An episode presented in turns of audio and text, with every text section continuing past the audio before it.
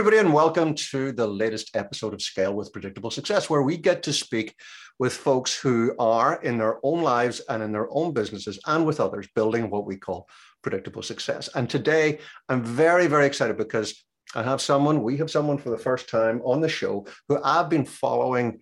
I was going to say forever, but that's a very unfair thing to say about anybody. So, welcome, Amy Porterfield.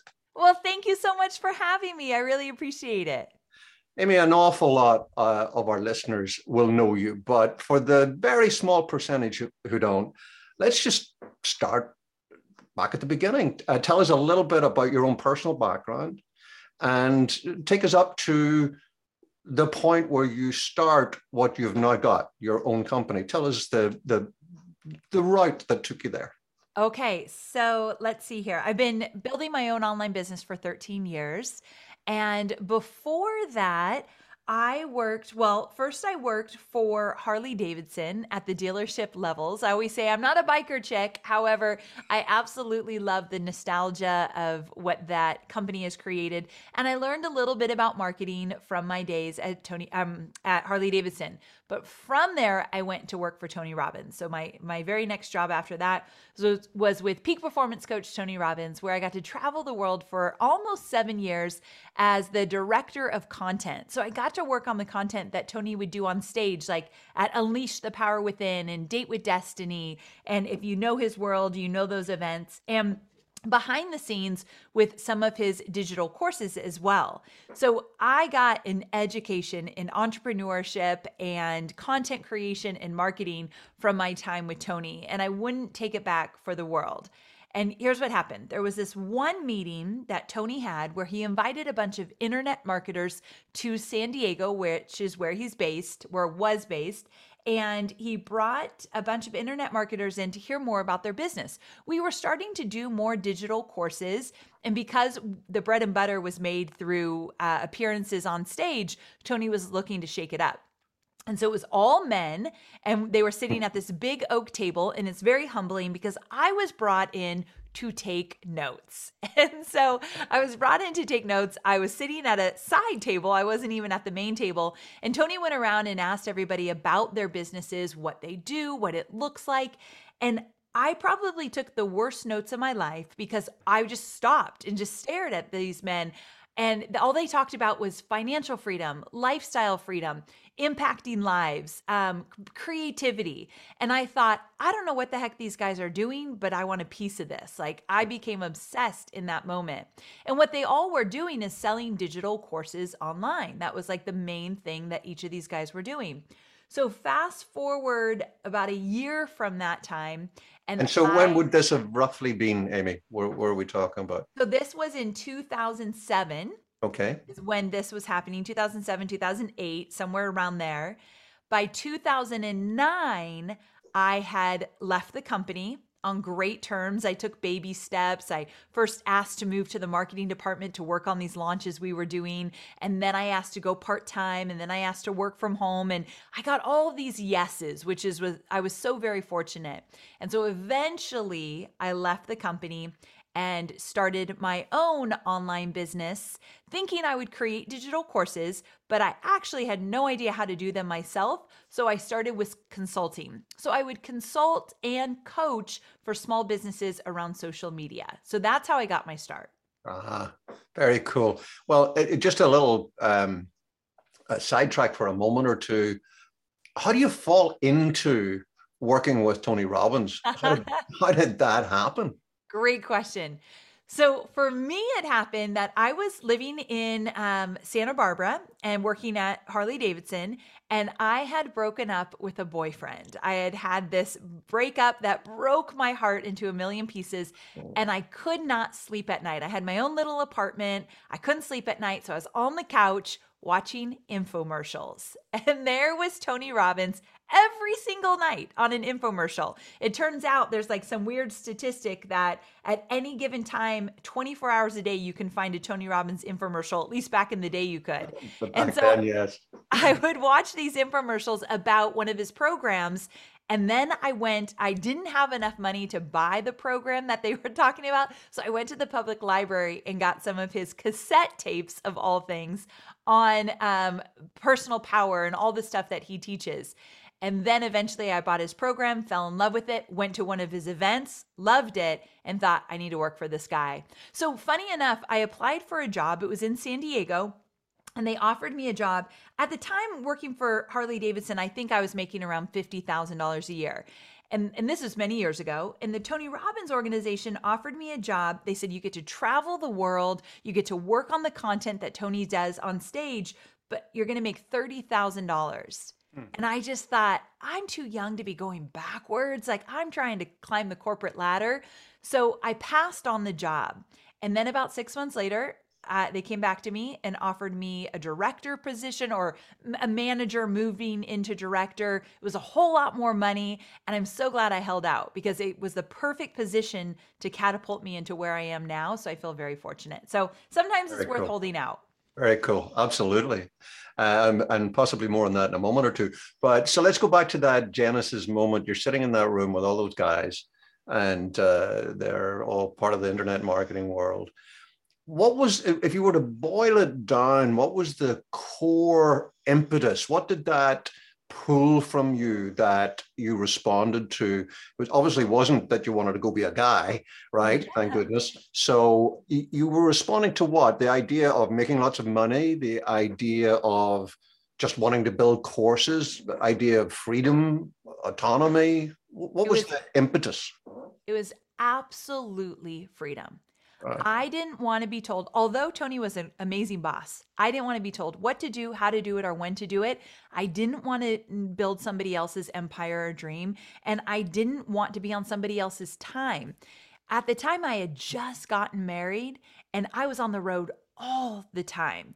And with the Tony Robbins organization, I mean, the energy you see Tony on stage is the energy he brings backstage as well. You're constantly on. And so it was very high stress, and I just didn't want that anymore. So, freedom, absolutely, in all areas. Cool. And it, you know, that just, um, it underpins something that we teach here all the time, which is the number one reason why people, I mean, why would you start something that's got an 80% chance of failure given the statistics, right? It, it, you know, the money is for most people, it's the scoreboard and it measures the degree to which I'm getting the freedom and autonomy that I want, right? Yes. So uh, and then what happens, uh, I'm sure this didn't happen to you at all, Amy, but I see it happening to other people is sometimes you take a sidestep and you end up looking around and thinking, I don't have that freedom because I'm just selling myself over and over again to a whole bunch of mini bosses. But I'm sure that didn't happen to you, and you just went straight to a path of complete success. Tell us about the first couple of years. Did, what, did it play out just the way that you thought? it Oh gosh, the first couple years were a disaster, and I would tell my husband, his name is Hobie, I would say, Hobie, I have to go back to my job. I have to go beg Tony Robbins to take me back because I am not cut out to be an entrepreneur. So, what I did is, I, like I said, coaching and consulting. And really, I also did social media for small businesses. So, I was a service based business. And so, I often joke that instead of having one big boss, literally, Tony is a big guy, uh, I had like eight mini bosses, all these clients bossing me around, telling me what to do. I had no idea how to set boundaries. And I thought, I don't even know if this is worth it. I thought I'd get more time, more money, more freedom, all of that. I'm working more hours and I feel like I have more bosses now. So the first two years, oh, I didn't think I was going to make it. It was tough. And what did you do? So I okay, so I got to a point that I actually did a launch of a digital course because that is what I'm known for now, how to create digital courses. I created my first digital course in those first two years, and I made a whopping two hundred and sixty-seven dollars. This is, and this is at a time that I was watching everybody else launch stuff online, and I thought I'm gonna make a hundred thousand bucks. Like I've helped other people launch courses. I've I've helped Tony Robbins. I did some consulting. I, I'm going to do this. And so I thought I was just going to be a winner. So when I made $267, I cried for a week. My husband had to tell me, like, this has to stop. Like, let's get it together. And I thought, I'm going to have to go take my, go get a JOB, go back to a nine to five. And then I remembered, and this is very, very vivid and true for me. I remember why I left in the first place. And it came back to that freedom. It was that financial freedom and lifestyle freedom, creativity freedom, and time freedom. I knew I could never get that anywhere else at the level that I could get with my own thing. So that's when I said, okay, I got to double down. I got to figure out how to launch these digital courses, how to grow an audience. I didn't want to have a bunch of clients, so I wanted to move away from that. So I just put my head down and I kept going and I launched again and it got a little bit better, not a lot better. Then I launched again and it got really good finally. There's like that tipping point and I finally got into it probably around 2012. So 2009 was like half corporate, half doing my own thing. 2010, I was all in. 2011, all in. Worst years of my life. 2012, it started to get a whole lot better when my launches started to work. Tell us about, uh, just break open that uh, statement a little bit, the worst years of your life. Now, is there a degree of hyperbole in there, or was it genuinely that tough for you? Well, I should say something else happened down the road where I took on a business partner and getting out of a partnership was the worst year of my life. So that that was the worst year. But these 2 years, 2010, 2011 were the the most uncertain and scariest because I wasn't making good money. Hmm. And I and I was raised to um, be responsible and work hard and save my money, and it was unacceptable to go into debt, and I was going into debt, and so I just was going against everything I was taught as a child, and I felt like a loser, right. and so that's why those first those first two years of business were scary and very difficult because the money wasn't coming in. So not only was it just not working, I wasn't paying the bills, and so that's why it was so difficult and then you mentioned that you, your launches started to work. Mm-hmm. Again, if you were uh, uh, boiling things down is a little glib, but it, it's helpful and, and usually only possible in retrospect to try to identify what the main moving part was.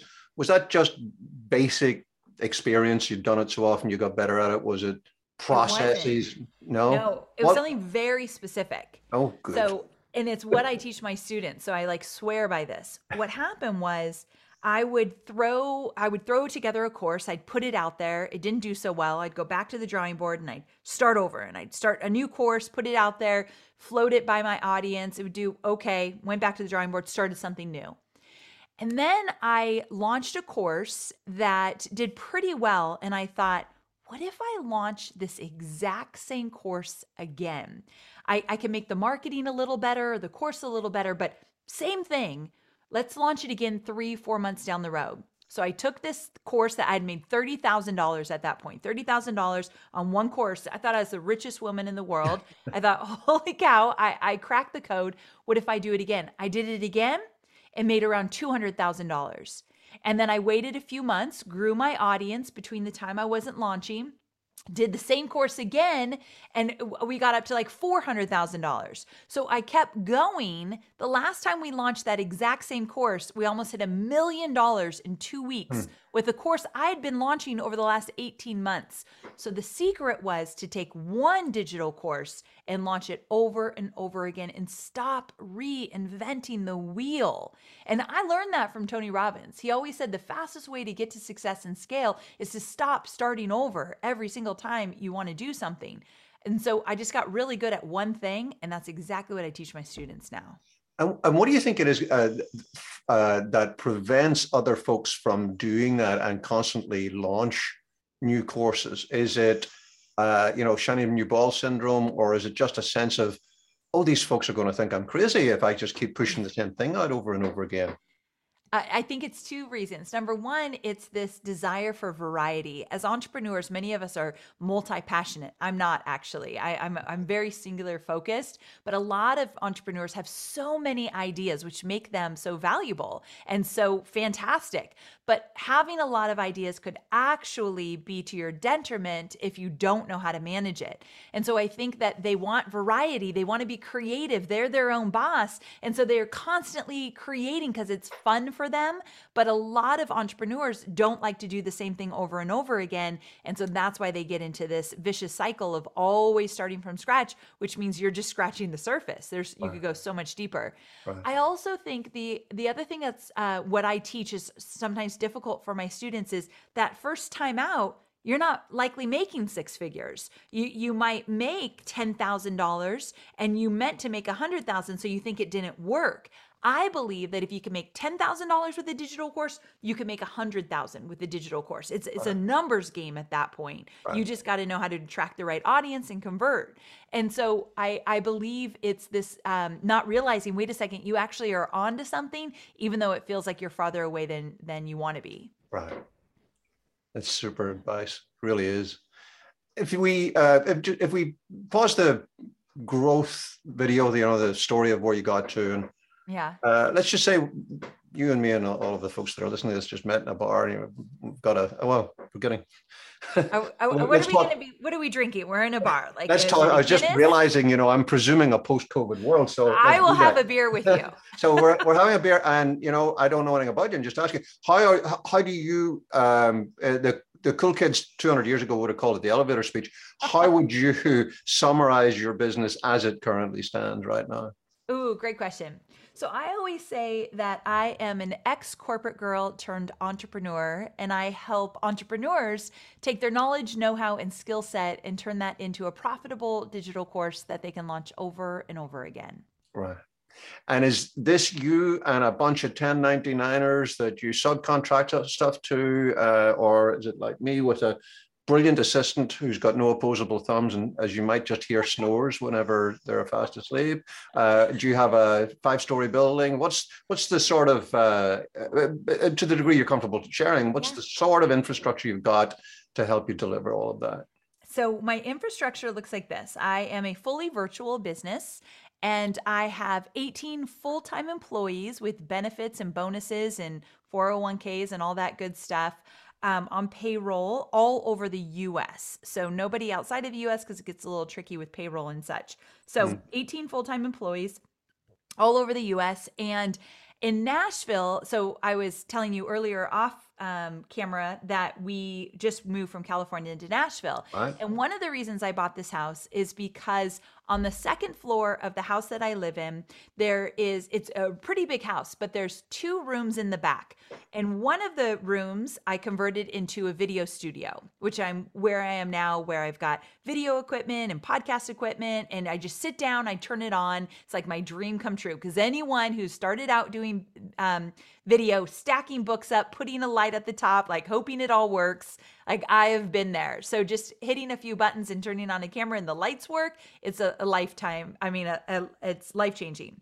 So I have a studio, and then right next door, I actually have an office. And uh, my office is where I do my creative work and writing and all of that good stuff. So I'm not constantly in the equipment and in the lights. And that's like a dream come true. Now we're talking 13 years in. It hasn't always looked like this and um, but I, I feel very fortunate and I feel really good in this setting. So this is one of the reasons why we bought this house.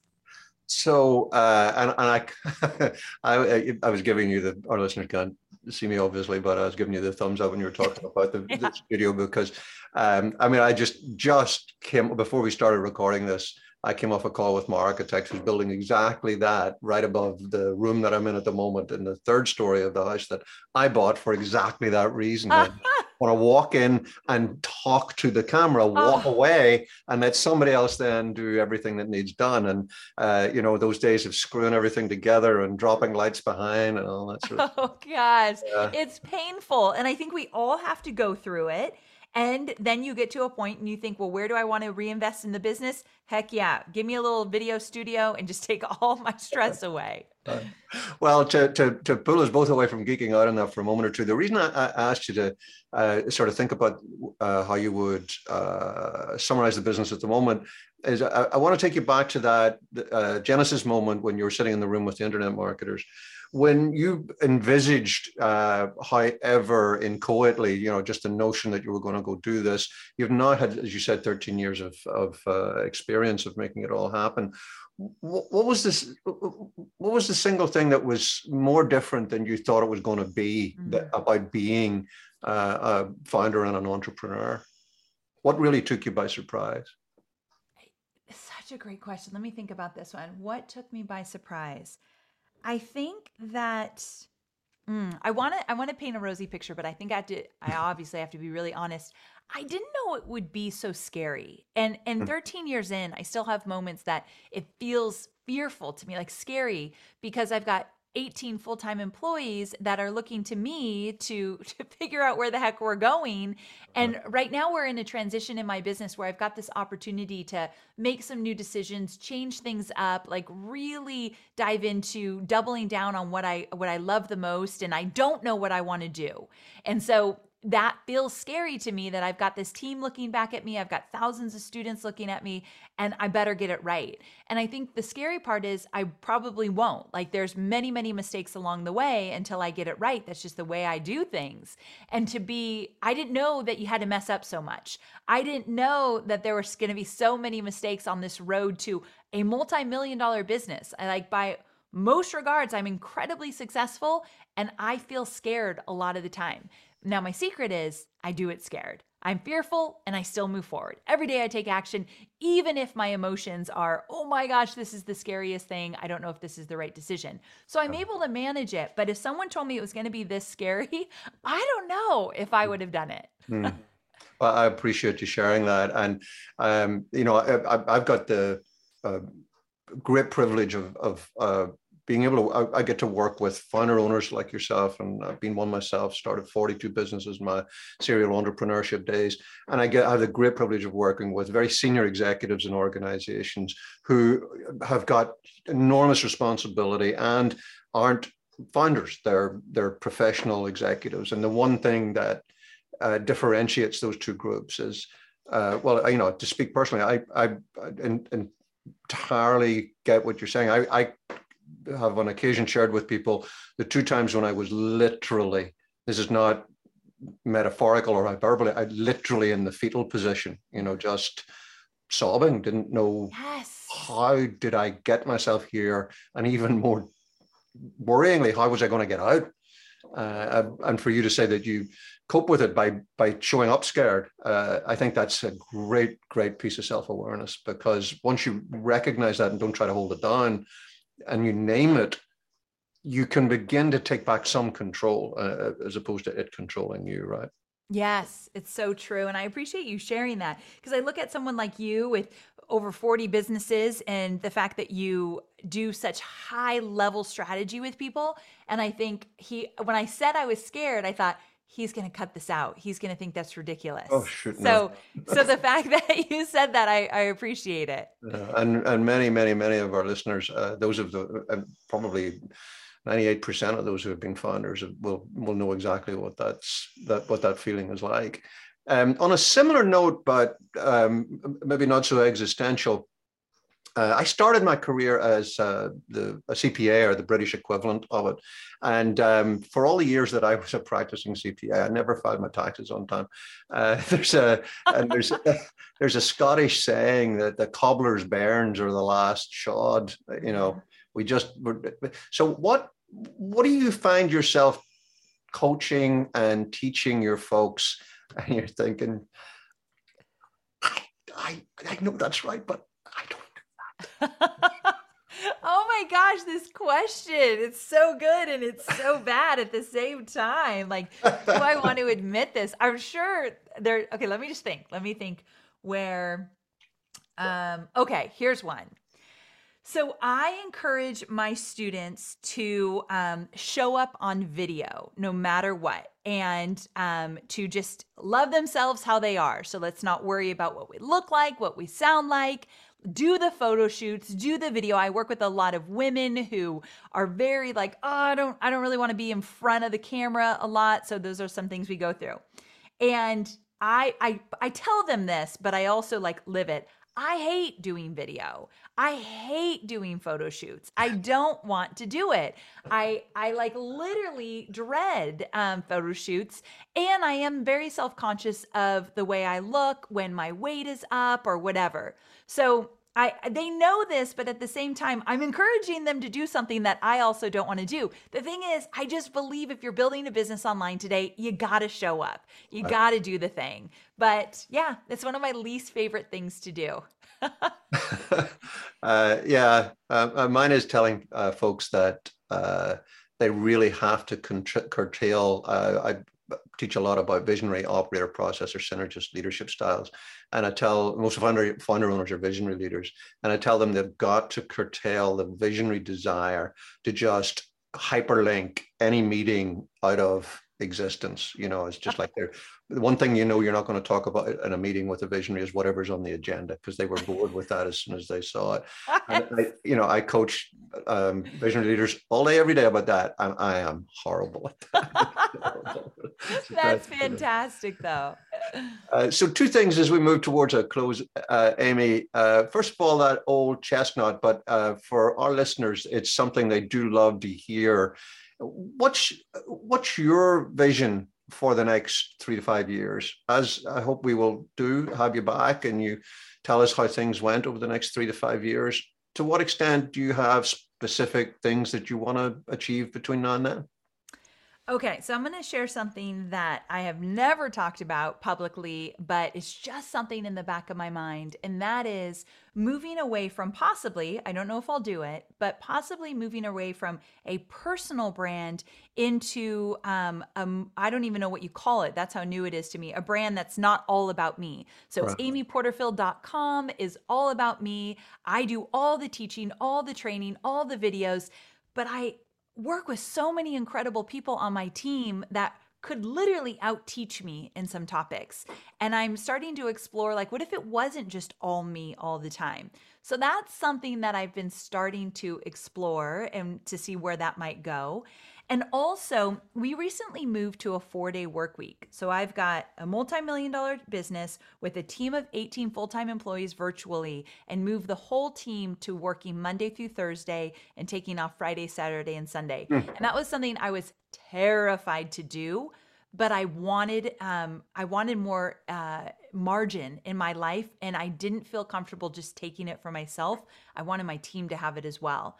And so once that happened, I realized I want to teach more about getting out of the hustle mentality. I don't believe that's the only way to grow a business, but it is the way I grew my business. And I think it hurt me in some ways. I think I could have enjoyed the process more. So I'd like to talk about more what it looks like to work a four day work week, how to move out of that hustle, and how to grow a business where you actually have more intentional margin. So we'll see. That is a topic I love. But those are two things that I'd like to see um, kind of make a shift in and make a bigger impact because of.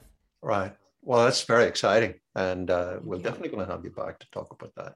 Thank you. Um, and when you talk about the hustling side, it, it's a, a, bit. I think it's a bit of a segue. Well, it's not a segue, but it's slightly attached to the last question that I that I, that I wanted to hear your thoughts on. And um, I, I, want to preface it uh, by saying I'm a little um, what's the, the word? I'm not hesitant at all, but uh, let me uh, uh, contextualize it this way.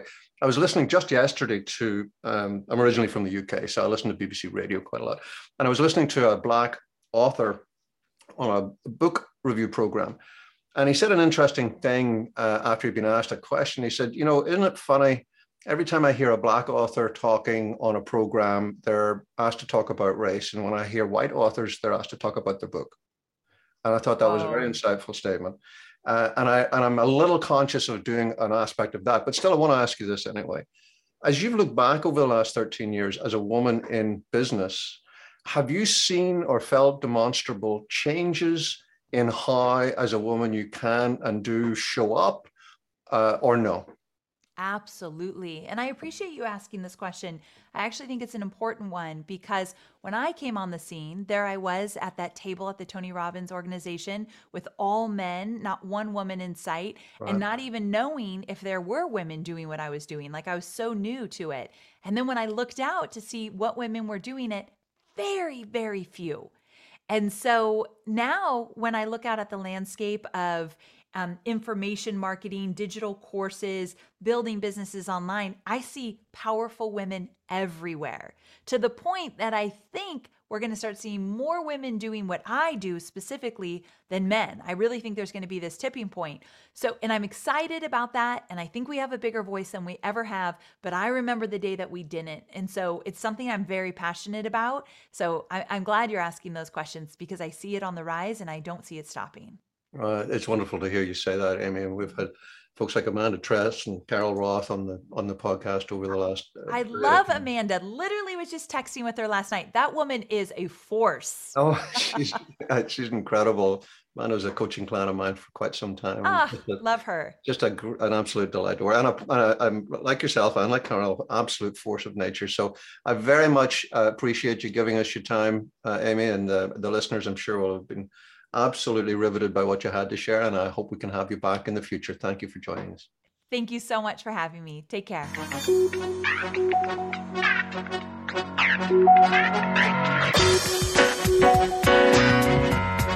Thank you.